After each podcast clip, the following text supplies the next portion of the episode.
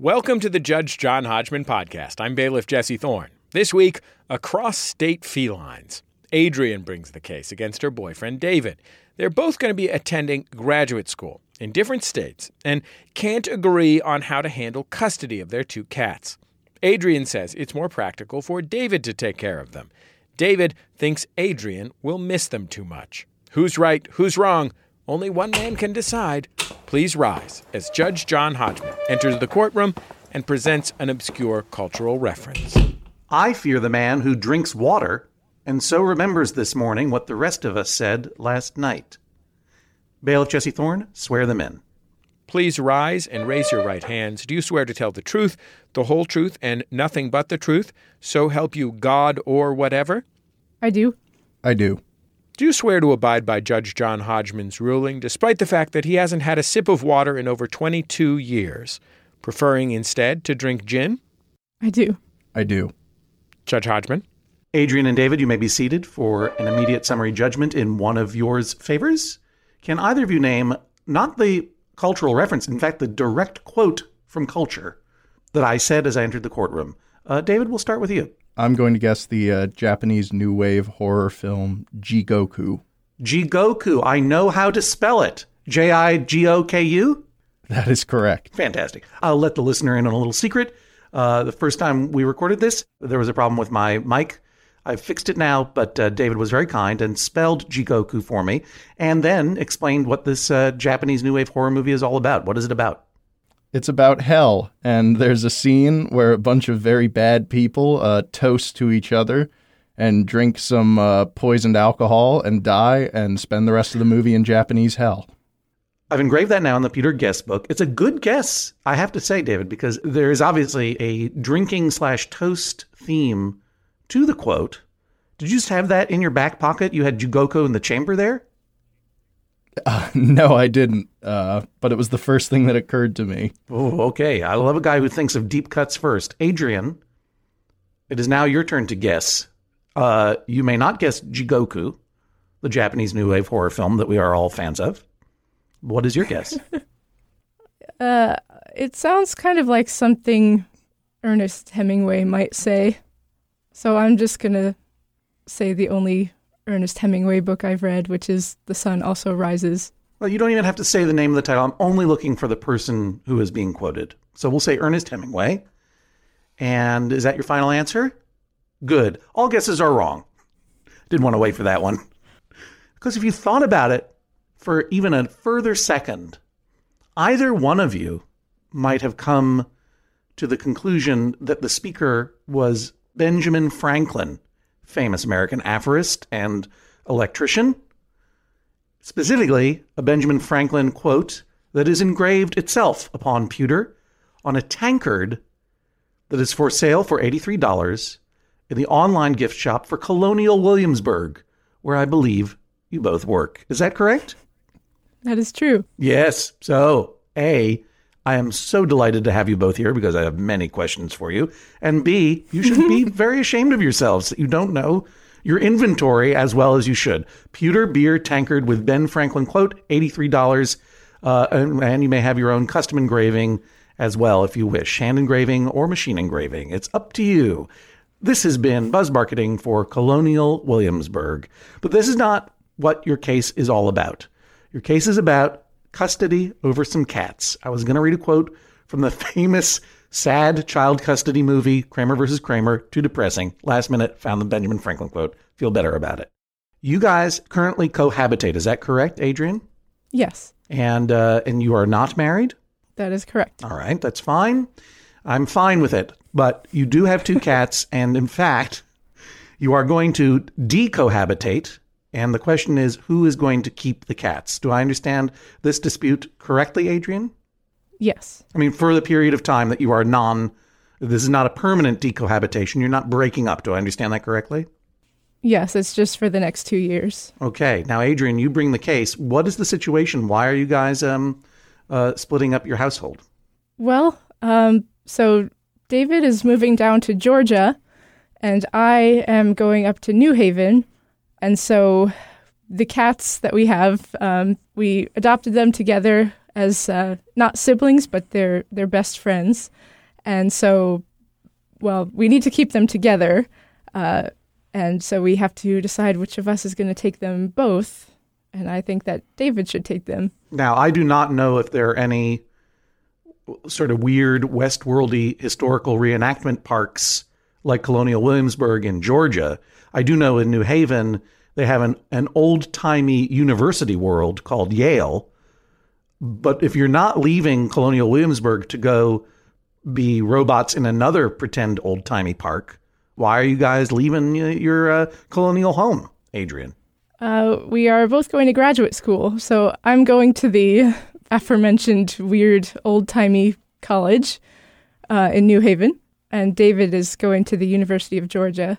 Um, I'm doing a master's program, so it'll just be two years, and David is going to do a PhD, so he'll be there for longer. And so I'm going to move down to Georgia when I'm finished with my program. And I applaud you both for furthering your education and, and getting secondary degrees. Uh, given that you both work in Colonial Williamsburg, may I presume that one of you is getting a master's degree in blacksmithing and the other is getting a PhD in town crying?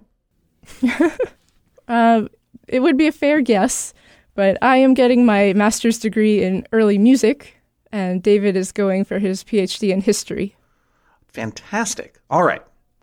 Well, congratulations to you both. You're going to be apart for two years studying your obsession with the past, uh, your mutual obsession with the past. Before we talk about your delightful cats and look at pictures of them and make Jesse respond to that, what?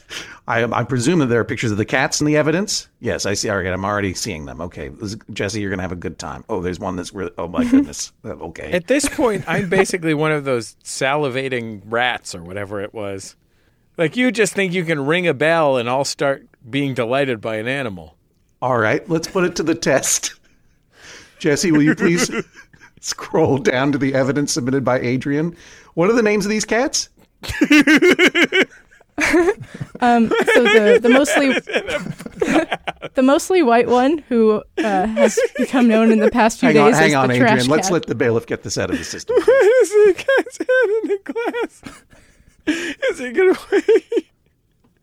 The cat put its head in a glass. But it's the kind of glass with a bump three quarters of the way up, you know? And so it looks like a funny space cat. And I think this glass is gonna get stuck on the head. And then it's gonna walk around with a glass on its head like, ooh, I'm a cat. I want the listeners to know that Jesse is still on the first of several photos that have been submitted by Adrian into evidence. And these photos, of course, are available uh, at the Judge John Hodgman page at MaximumFun.org and on our Instagram at Instagram.com slash Judge John Hodgman. This one, the cat is looking very fat. Yeah. Oh, trash cat! trash cat! There's a trash cat picture. It's a cat in the trash. Don't put your cat in the trash. You can put it in the cat house. Okay. Um, so there you go. The Pavlovian experiment worked again. Jesse did drool when I rang the bell to all of our delights.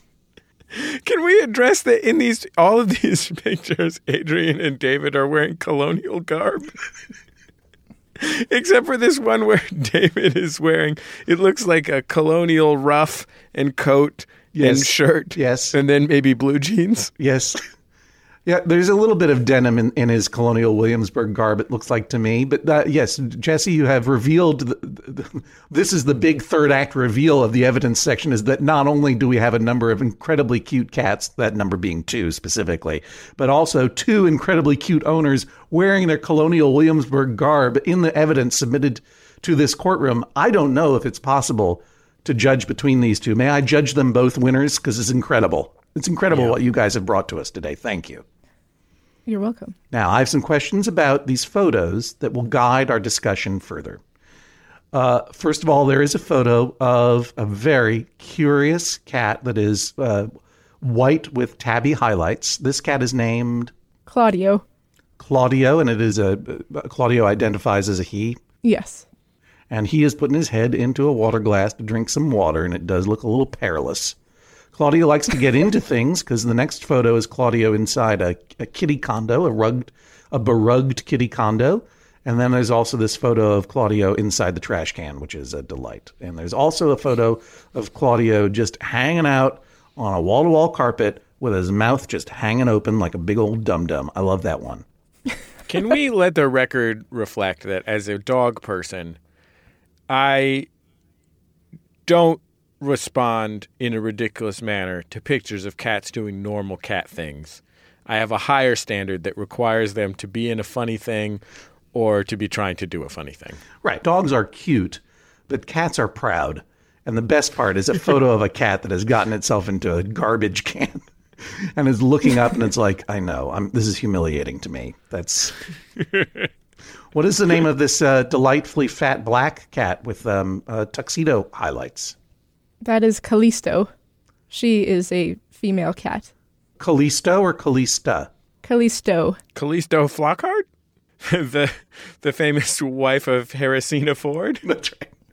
Claudio and Callisto, they do seem to be a delight. They do seem to be best friends. All, by the way, all over the the country, uh, people are driving their cars, listening to this podcast, going, "Do you remember when uh, the Judge John Hodgman podcast heard disputes between people instead of just looking at pets and laughing?" I think, like, what happened to that podcast? It's just about people laughing at cats now. It's like, yeah, well, you know, Hodgman got toxoplasmosis about a year ago, and that's all he does. He does a podcast where he narrates pictures of animals. Probably, you know what? It would be very successful, Jesse. We should think about doing that as a spinoff. The Meow Boys. All right. So, these two, you adopted them together or separately? Together. And you guys are how old? We're both 24. All right. Oh, wow. You're young people. How long have you guys um, been living together in old timey Williamsburg, uh, Virginia? Coming up on two years. Oh, wow. And now it is time to part. And the question before this court is who shall take the cats with them? And if I've read this uh, brief correctly, you're both trying to pawn these two delightful cats off on the other. Is that correct, David? Yes, that is correct. I wouldn't put it like that, but yes. David, why don't you love these cats and why don't you want to live with them? Are they shedding all over your frock coat?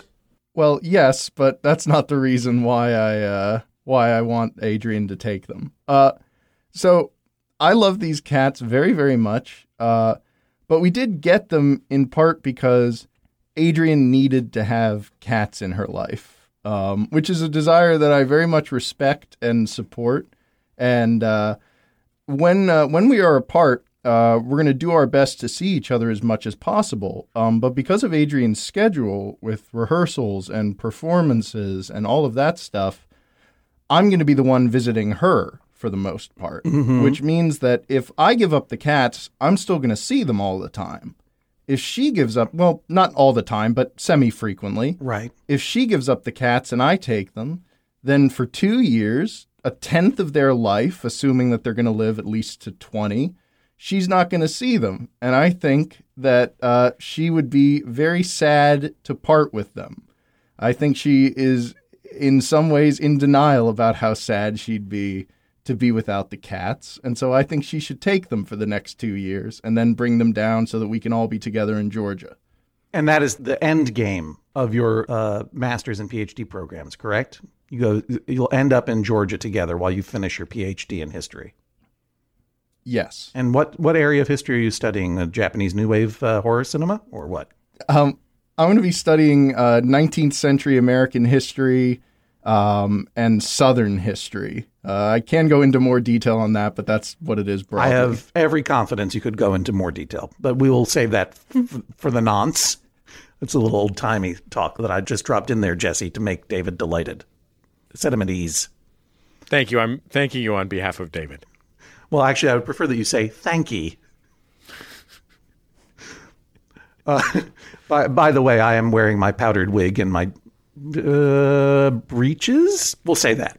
Okay, David, um, are you being totally honest with this court, or is it that you just don't want to clean out this litter box anymore, and you want to go down to Georgia and study up your your wild 18th century American history while the cats are away? Uh, uh, David will play. Be honest. I, I am being honest, Your Honor, and I think you can uh, ask Adrian, and she will confirm that I I delight. Oh, I will ask cats. Adrian, sir.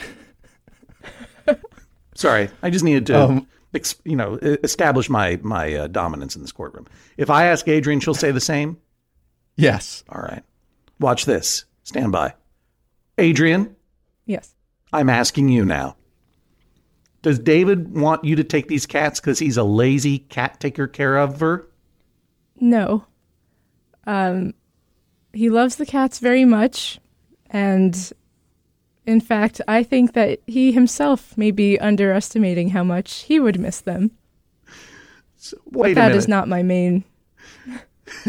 so the t- so is that the main reason you don't want these cats either? You think he's going to miss them too much? No, that's that's supplemental. All right. What's your main reason for not wanting these cats around while you go to Yale University to study early music and play your plink plonk music on your string bow or whatever it is? Your uh, what's an old timey instrument, Jesse? Glass harp. Yeah, glass harp. That sounds really good. Yeah, are you going to learn to play a glass harp or a glass harmonica as invented by Benjamin Franklin? It's a bunch of little wine glasses full of different levels of water, and they go woo woo woo woo woo woo. Is that what you're going to do? Uh, no, I think I, I missed my opportunity in doing that while I was at Colonial Williamsburg. But uh, oh, you got a glass harmonica down there?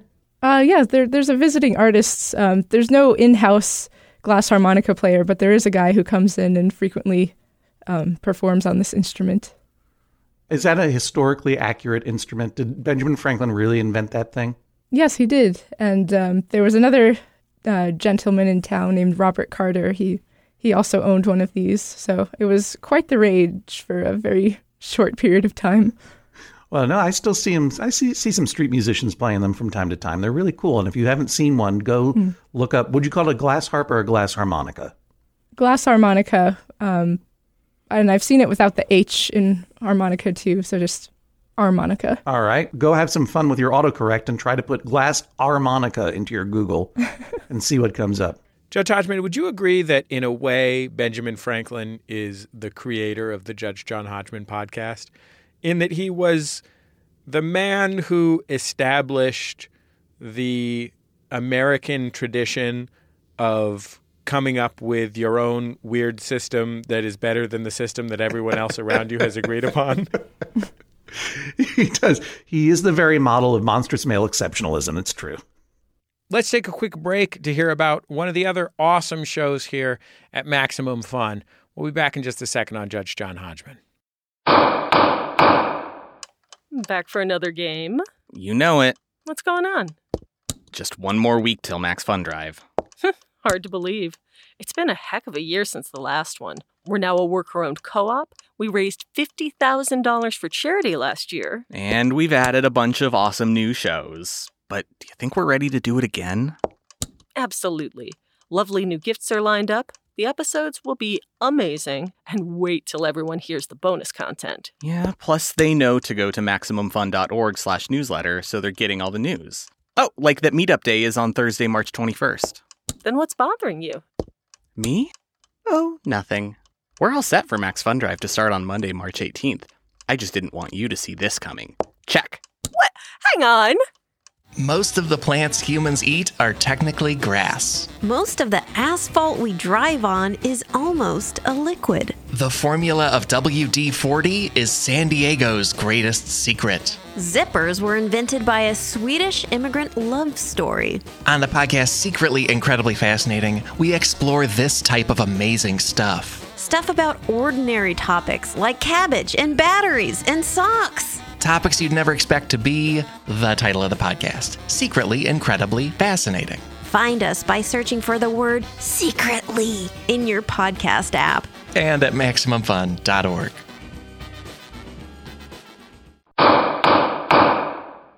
Court is back in session. Let's get back into the courtroom. Adrian, uh, you've alluded to the fact that you think David will miss these cats, but that's not the main reason you don't want them. Yes. What is the main reason you don't want your delightful cats, Claudio and Callisto? Uh, so it's mainly a practical thing. First of all, um, David is going to be able to afford a bigger place for a lot less money than I will in New Haven, and that's the place that we're we're going to both end up in eventually. So it'll be big enough for all of us. Uh, the cats are kind of a handful, which is something that I wanted to illustrate in the evidence that I sent in. Um, so they kind of they kind of need a, a lot of space. Oh, you legit don't want these cats around while you're taking your master's degree in New Haven. Because why? Because cats are terrible apartment dwellers and they usually require a separate room to themselves? Well, not. I guess. Well, Neither of those things are true, obviously. They're amazing apartment animals, and also they can't speak English, so they can't make any demands. Well, they can't speak English, but they can meow very loudly. Um, especially Claudio. He's he's deaf, so he is extra loud and extra talkative and extra rambunctious. So I just don't see them doing very well in a small studio apartment, um, which I think would be all that I could afford on my own. Oh, yeah. You, do you have a place uh, picked out already? No, I'm I was waiting for this decision to be made for me before I start doing some more in-depth searching. But I already see that it's going to be more expensive than it will be for David. As someone who has lived in New Haven, admittedly in the colonial period myself, because it was a long time ago, with a cat, I can tell you that it has, it can be done with more than one cat. In fact, can be done. I'm Just going to say that but you don't want them around because you think it's going to they're going to take up a lot of your time and attention and they're going to and Claudio in particular is going to be loud and meowing it up while you're trying to play your bass viol or whatever you're going to do. What what ancient uh, uh, music are you interested in studying? What's your life going to be like there in New Haven? Uh, so I'm a singer, um, and I'm particularly interested in early music. Um, so I'm going to be a member of a small vocal group and uh, yeah, singing mostly. Is that what you're going to be getting your professional training in at the School of Music at Yale, or what? Yes, early music voice. Early music voice. Uh, yeah. You, well, let's let's hear something. Uh. Adrian, I can't hear this case unless I know whether or not you actually have a future in the music of the past. Oh, geez. Okay. I'll give you a verse of a one of John Dowland, the famous lutenist, one of his more famous songs. I wouldn't say he's the most famous lutenist, but go ahead. okay. I got a few lutenists in mind that or but go ahead. All right.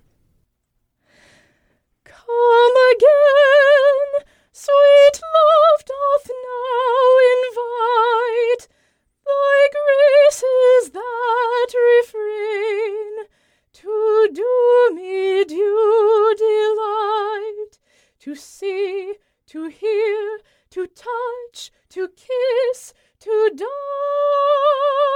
with thee again in sweetest sympathy. Whoa. Bravo. That was amazing. You'll be setting the small churches and living rooms of the Northeast on fire in your career as an early music vocalist. And arsonist. Thank you. I hope so. Adrian. It's a perfect cover for a dual career. Adrian, that was truly amazing. And thank you so much for sharing that with us. I mean, my only regret is I didn't ask you to sing that song only using the words meow, meow, meow for my own personal reasons. Mm. But thank you very much. David, can you sing? Yes. oh, it's amazing how your voice changed, David. Uh, I I can sing, but uh, n- nothing like that. Um, Because I'm about to saddle you with some cats you don't want, because Adrian just killed it. well, uh, Adrian and I uh, occasionally at work uh, sing uh, duets, usually from a book of uh, two-part madrigals by an English composer named Thomas Morley. Though she definitely carries the ensemble. Second most famous madrigalist. After Al Madrigal. Yeah, Al Madrigal is really the f- the famousest. Yeah. Hi, on Al. that Showtime show about the comedy stores. hmm Okay, well, I I would order you both now to sing a duet, but I think it would get so adorable that cars would be driving off the road and it would endanger everyone's lives. So instead, I'm going to ask more questions about your work together and and how you met. First of all, David, tell us about for those who may not know, what is Colonial Williamsburg? So, um, Williamsburg in the colonial era, uh, up through 1781, was the capital of the colony and early state of Virginia.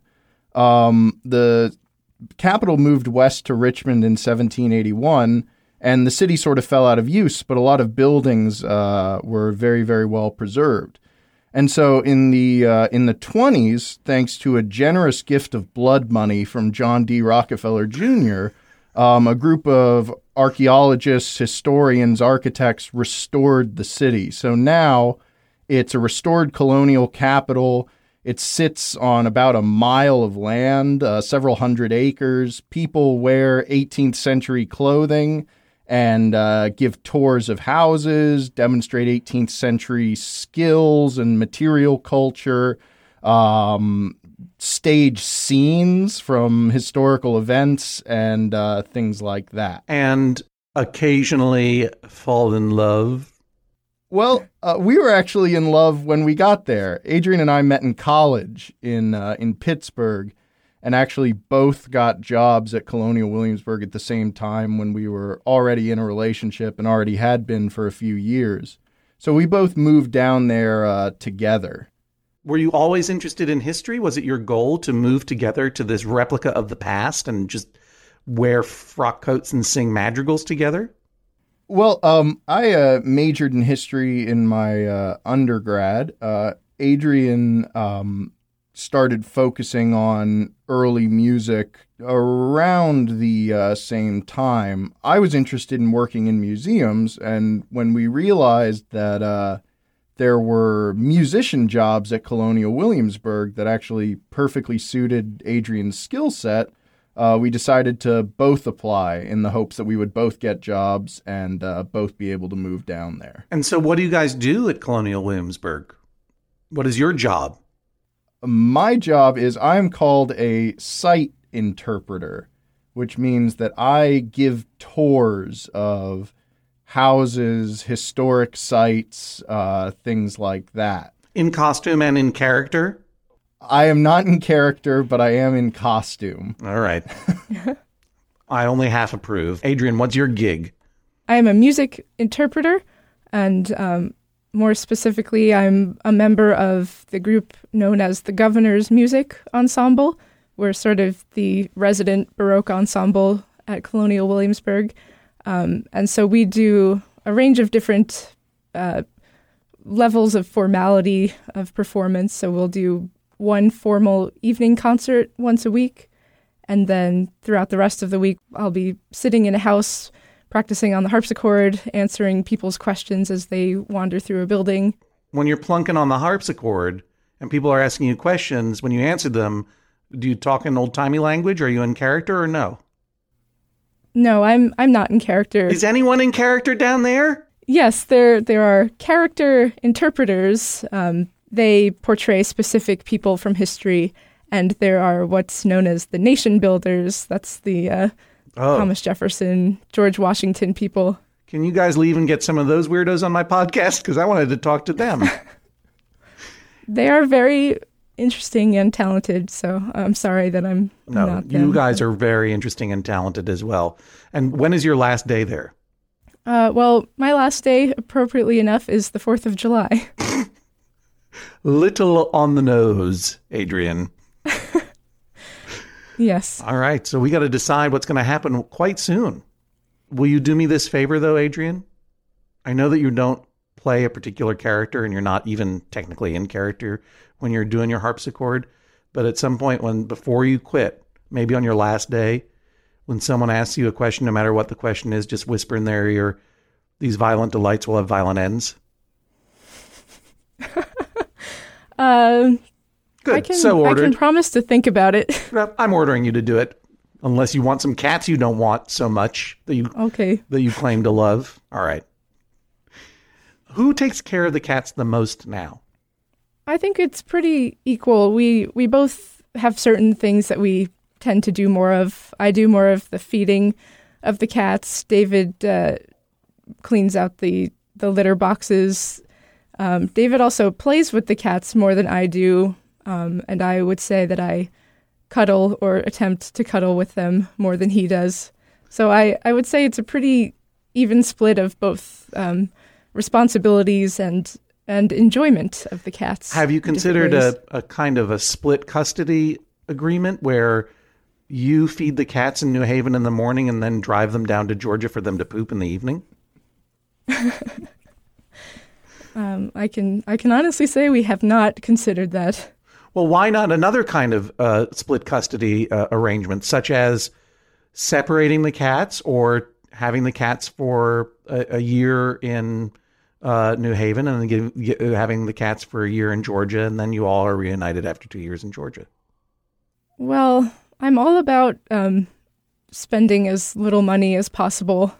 So if I'm going to get an apartment that I have to pay some kind of, well, either pay to get a larger apartment to house the cats or to have to pay some kind of pet fee, I, I'm not going to do that if we're we're both going to have them at some point. Okay, I got you. And after all, you're you're only paid in in uh, copper pennies. After all, Of course. what kind of place are you going to have in in Georgia? Uh, are, you, are you going to Atlanta, Georgia, David, or somewhere else in Georgia? I'm going to be living in Athens, Georgia. Oh, right. And uh, Athens, Georgia is very cheap. Um, I'm currently looking at potentially living in a small townhouse for less than we currently pay now for our smallish apartment. So I, I it is true that I'm going to have more space for a lot less money than Adrian is going to have. Yeah, that sounds like a, a really good deal because that way the cats can probably have their own floor. And some stairs to run up and down and stuff. That that all is true. So, where do you think, honestly, David, the cats would have a better quality of life? That's a very piercing question. Um, I suppose that I'd be forced to admit that they'd probably have a higher quality of life uh, living uh, with me for the next two years, in part because it would spare them several very lengthy moves. They do not like being in the car, uh, they do not like being in their boxes. So if they came down with me, they'd only have to do that once. Uh, they would have more space. Um, but while I do uh, prize the well-being of my cats and the happiness of my cats very much, uh, they are they also are animals, and Adrian and I are humans, and I believe that inconveniencing the cats in as much as uh, having to move them several times and maybe giving them a little less space for the next two years uh, would be worth it for Adrian's quality of life and uh, quality of frequent cat interactions. You're saying that Adrian's quality of life and happiness is more important than the cat's emotions, and that she would suffer without the cats. Is that so? Yes. But you have heard her argument. She says she doesn't want these cats.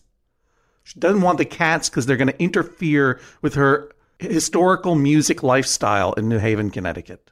How do you answer that? Um, well, uh, I believe that in part she's in a little bit of denial. Um, when we when we go on vacation, uh, if we're apart, Hang on a second. For- You, you think that she doesn't know her own emotions? I'm not sure I'd go that far. Yes, in this case, um, not that she doesn't know, but that she knows and that she's buried that awareness under layers of practicality and uh, concern about having to move the cats around and have them live in a small space for two years. So you see, Jesse, the Um, dudes thinking that they know their spouses' minds better than their own spouses. It goes back to at least the 18th century. We know that now as a part of history. I knew this was going to happen. On this day, David does not get a check in his virtue box. Adrian, how do you feel? I mean, I want you to be honest. Do you think you might be underestimating the emotional trauma of not being near Claudio and Callisto? Maybe, but I also think I could get over it. I also think that it's it's not that I think they will interfere with my activities. It's that I just think I won't be home as frequently as they would want me to be. I might not even get to see them that much if they were living with me, except in the morning and when I get home at night. I just, I mean, I don't know this for sure, but I think I'm going to have a very busy daytime schedule. Whereas David, of course, he will be busy, but I think a lot of his work could be done at home. He'll be, you know, grading papers, and the cats can come and sit on the papers and enjoy right. that. And and in Athens, Georgia, uh, life is lived more slowly than in the hustle bustle of New Haven, Connecticut, where you're going to be singing in your apartment and those cats are going to be meowing along with you, and all your neighbors are going to be hitting the ceilings with brooms saying, Quiet. but none of that matters to me, Adrian. I asked David a, a piercing question. Thank you, David. I appreciate that compliment which was where does he believe the cats will have a better quality of life? Now I'm going to ask you a piercing question, and I order you to tell the truth. Whom between you do these cats love more? Well, I I really don't know. They definitely allow me to get closer to them, but I think that's also because of my cat parenting style. I'm very much into picking them up, and David is not. I think that they could grow to allow David to pick them up if he just tried to do it. Um, so I think it really depends on their mood. If they're in a cuddly mood, they they show more affection to me. But I don't know. You should see them playing with their their bird and mouse toys with David. That's the, that picture of Claudio with his mouth hanging open.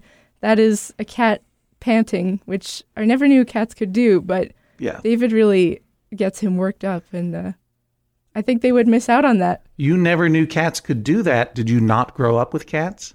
I did, but I, uh, I've, uh, I guess I've never gotten a cat to leap through the air so so well as David can. It's a lot a lot of words for a simple question. It seems like you're evading the answer. That's fine. I have one more question to ask before I go uh, into my own carpeted kitty condo, judge size, that I call my chambers and make my decision. Who has had cats longer in their lives? David or Adrian? I think probably me. Mm-hmm. David, would you uh, disagree with that? No, I'd agree. Did you have cats growing up? Uh, I did, but not until uh, my middle school years. And I believe Adrian grew up with cats from very early on. Adrian, have you ever had a time when you haven't had a cat in your life? Um, when I was away at college. Oh, okay. Gotcha. All right. I think I've heard everything I need to in order to make my decision. I will be back in a moment. Uh, do what the bailiff says while I'm gone. Please rise as Judge John Hodgman exits the courtroom. Adrian, how are you feeling about your chances in the case? I I guess I still feel pretty good from a practical standpoint, but um, I don't know. I never really know which way these are going to go. David, how do you feel? I feel fairly confident. I feel like that last question might have tipped the scales slightly in my favor, but of course I'll have to wait and see. David, will you please, in the interest of fairness, sing a public domain song for us? Um, The Old Gray Mare or okay, I, I'll sing. Uh, I'll sing a little bit of uh, "Down by the Sally Gardens," an ancient English folk song, which had words written for it by uh, Yeats in the early 19th century. Oh boy. Down by the Sally Gardens, my love and I did meet. She passed the Sally Gardens. All right, that's enough. We'll be back in just a second on the Judge John Hodgman podcast. Hello, I'm your Judge John Hodgman. The Judge John Hodgman podcast is brought to you every week by you, our members, of course. Thank you so much for your support of this podcast and all of your favorite podcasts at MaximumFun.org, and they are all your favorites. If you want to join the many member supporters of this podcast and this network, boy, oh boy, that would be fantastic. Just go to MaximumFun.org slash join. The Judge John Hodgman podcast is also brought to you this week by Babbel. Okay, it's 2020 24, 2020 24. oh, if hindsight were 2020, I I don't know what I would have done differently. All I know is that I'm taking every day in this year and trying to get better a little bit every day. That's what you do. That's the way progress is made, step by step, day by day, bird by bird. And that's the way it is when you're learning anything, especially a new language with Babbel. And if Babbel can help you start speaking language in just 3 weeks, imagine what you could do in the rest of this whole year. Don't pay hundreds of dollars to private tutors or waste hours on apps that don't really help you speak the language. Babbel's quick 10-minute lessons are handcrafted by over 200 language experts, real human beings, to help you start speaking a new language in as little as one, two, three weeks.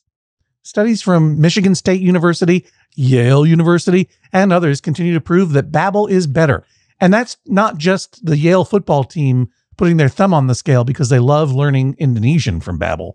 One study found that using Babbel for 15 hours is equivalent to a full semester at college. Take that, Yale, I guess. Here's a special limited time deal for our listeners. Right now, get 55% off your Babbel subscription, but this is only for our listeners at babbel.com slash Hodgman. The Judge John Hodgman podcast is also brought to you this week by Aura.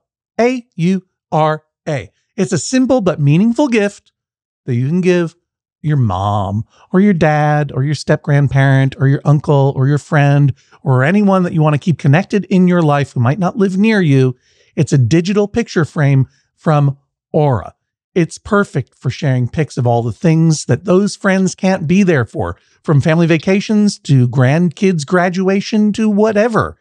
I have one of these, and I got one for my dad, and I got one for my mother in law, and it's amazing.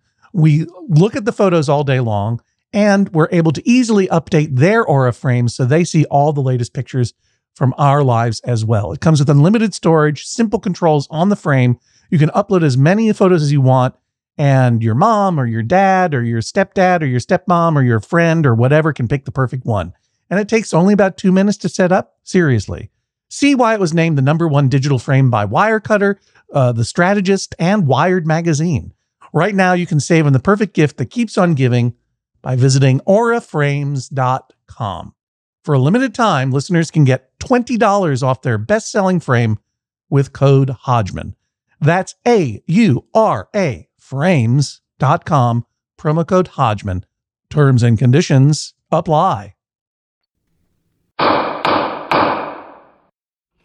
Please rise as Judge John Hodgman re enters the courtroom and offers his verdict.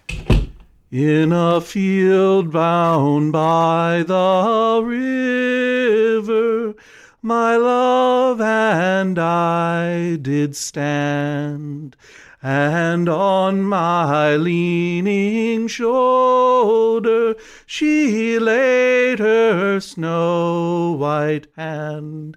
She bid me take life easy as the grass grows. Come on, David. Grows on the weirs.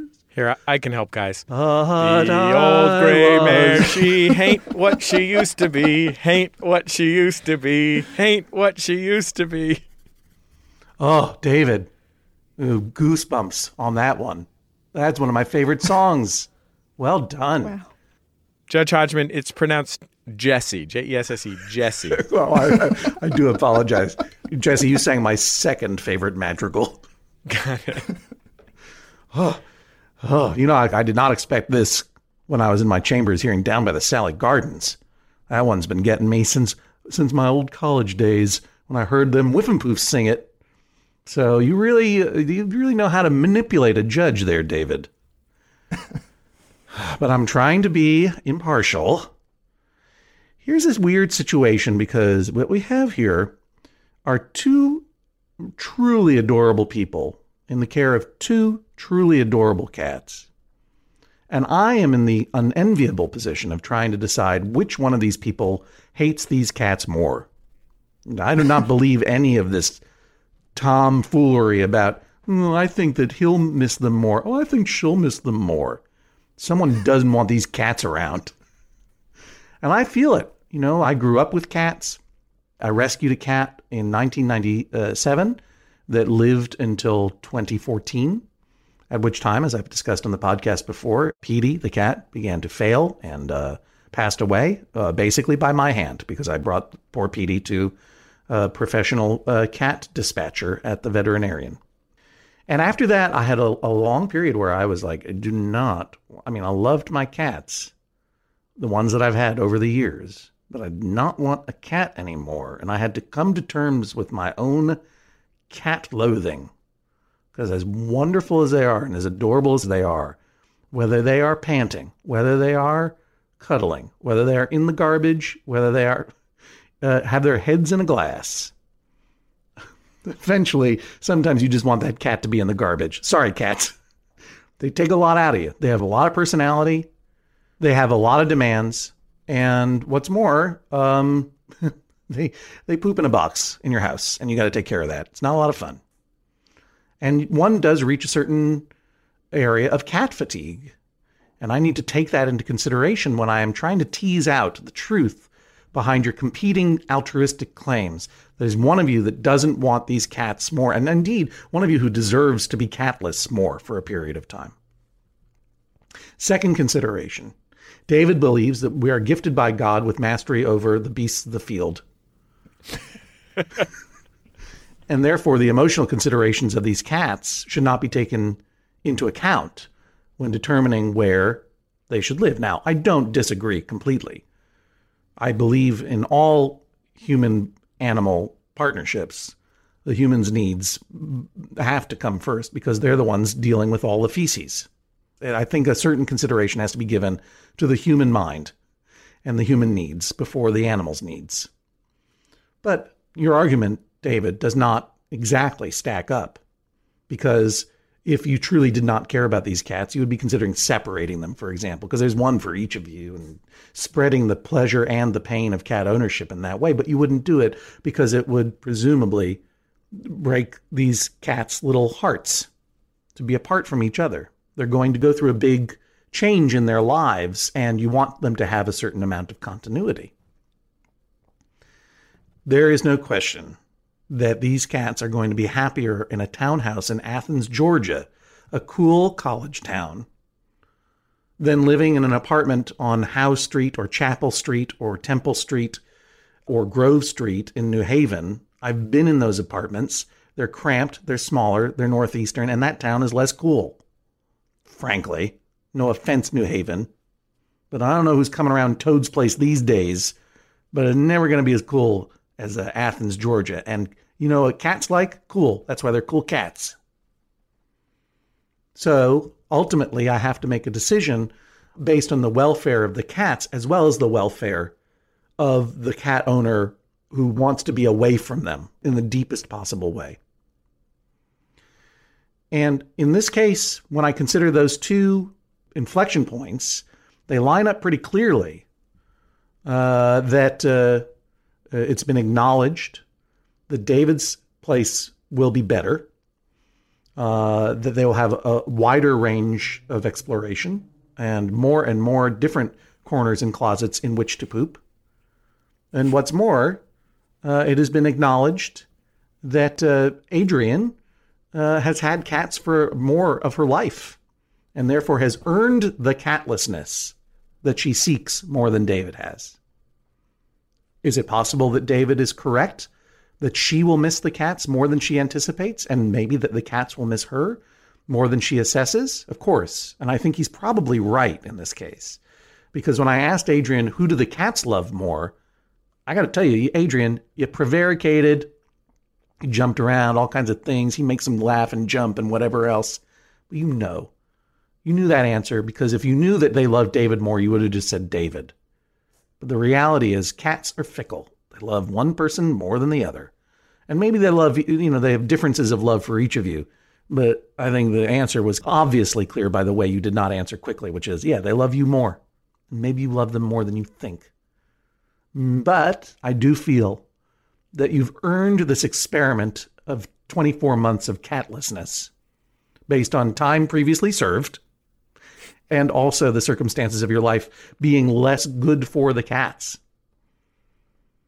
My prediction, perhaps, you will go to New Haven, you will install yourself in your little apartment, And the ancient music song that you will be singing will be one of uh, sadness, lament, and mourning for the cats that you shipped off to Georgia for your own comfort. But this court does not litigate against regret. This court only litigates fairness. In this case, fairness to the cats. Though I predict, as per the final lines of the song Down by the Sally Gardens, that you will conclude eventually that you were young and foolish and now are full of tears, Adrian. I nonetheless find in your favor. This is the sound of a gavel. Judge John Hodgman rules that is all. Please rise as Judge John Hodgman exits the courtroom. Adrian, the judge is found in your favor. How do you feel? I feel good. I know that I I might be full of tears at first, but I, I think it's for the best. Do you think you'll ever be full of tears again? Sure. I mean, with specifically with regard to the cats, I should be clearer. Obviously, tragedy happens to all of us, et cetera, et cetera, et cetera. I wouldn't want to ask you to completely shut down your emotional life, specifically with regard to the cats. Um, yes, I, I think they will probably, I'm sure they will give me lots of reasons to cry throughout my life. David, how do you feel about the judge's decision? Not too surprised. I, I think this was always a bit of a long shot on uh, on my part, uh, and that you know I would have had to justify really uh, making the cats' lives difficult and Adrian's life difficult. Uh, so I guess I'd say I'm feeling pretty sanguine. Um, people in the 18th century didn't believe in the four humors, by the way. No, they definitely did. One, I'm 100% on that one. They were way into humors. The bilious humor was their greatest concern. I'm not 100% sure what the bilious humor is, by the way. Adrian David, thanks for joining us on the Judge John Hodgman podcast. Another Judge John Hodgman case in the books. Now, before we dispense some swift justice, we want to thank Charles Lewis Richter for naming this week's episode Across State Felines. If you'd like to name a future episode, be sure to like Judge John Hodgman on Facebook. We regularly put out a call for submissions there. You can follow us on Twitter at Jesse Thorn and at Hodgman. Hashtag your Judge John Hodgman tweets, hashtag JJHO. I always enjoy seeing those. And if you want to chat about the case, you can do it on the Max Fun subreddit at MaximumFun.reddit.com. This week's episode recorded by Steve Clark at WCVE Public Radio in Richmond, Virginia. Our producer and recordist here in Los Angeles, Jennifer Marmer. Now, Swift Justice, where we answer your small disputes with a quick judgment. Matthew asks Can you save a street parking space after you have shoveled it clear of snow? This has caused many arguments between my friend and me. The answer, of course, is yes. You can save the street parking space after you've shoveled it clear of snow uh, using one specific method leaving your car there.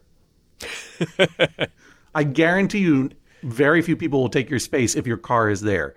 If you leave your space, then ethically, reasonably, it is fair game for someone else to take it. Now, I understand that in the city of Boston, Massachusetts, my home commonwealth in the region of New England, this is a contentious issue in particular, particularly a couple years ago when the city and, and the whole region was pummeled by snow.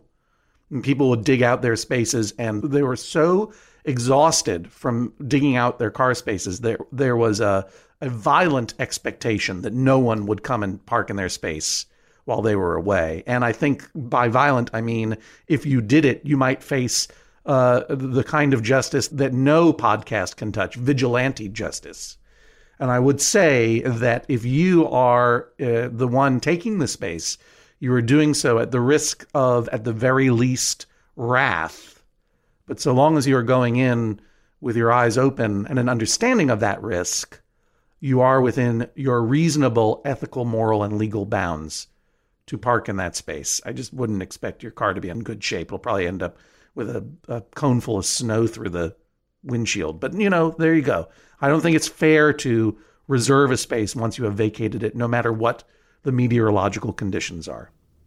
Judge Hodgman, there is a street here in Los Angeles, right near our office, a few blocks from where I sit now, Alvarado Boulevard, where residents of the small apartment buildings that abut the street will use chairs and particularly fruit crates mm-hmm.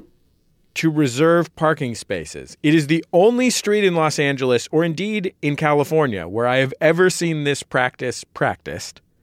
And it leaves my jaw agape every time I drive past at its sheer temerity. I know, but you know, when you're in a neighborhood where that happens, whether it is Alvarado Boulevard in Los Angeles or street name undisclosed in Boston, I can't think of one. I mean, you would never take one of those spaces, would you, Jesse? No, because I'd be afraid that someone would mess up my car. Yeah, and basically that's a signal that like the neighborhood is watching. And if you take a space that is occupied by a fruit crate, then you have broken the neighborhood code. And even though that is pure vigilantism, extra legal vigilantism, I think their enforcement methods are probably pretty sophisticated. And while while you would be within your legal rights to take that space, I wouldn't risk your car. By sophisticated, you mean that they're not just throwing one punch, they're throwing combos? Exactly so. XXY, XXY, up, down, left, right, two. yeah, that's what I meant when I said combo. Mm-hmm. We'll talk to you next time on the Judge John Hodgman podcast. But I was young and foolish. Now Adrian is Two, full three, of four. tears. The old gray mare, she ain't what she used to be. Ain't what she used to be. Ain't what she used to be. The old gray mare, she ain't what Ain't she. what what's she the last part? be. And now the All in is a bowl of blood. sure. that's that's actually the plot of Jigoku, the famous Japanese new wave horror movie. MaximumFun.org, Comedy and culture. Artist owned. listener supported.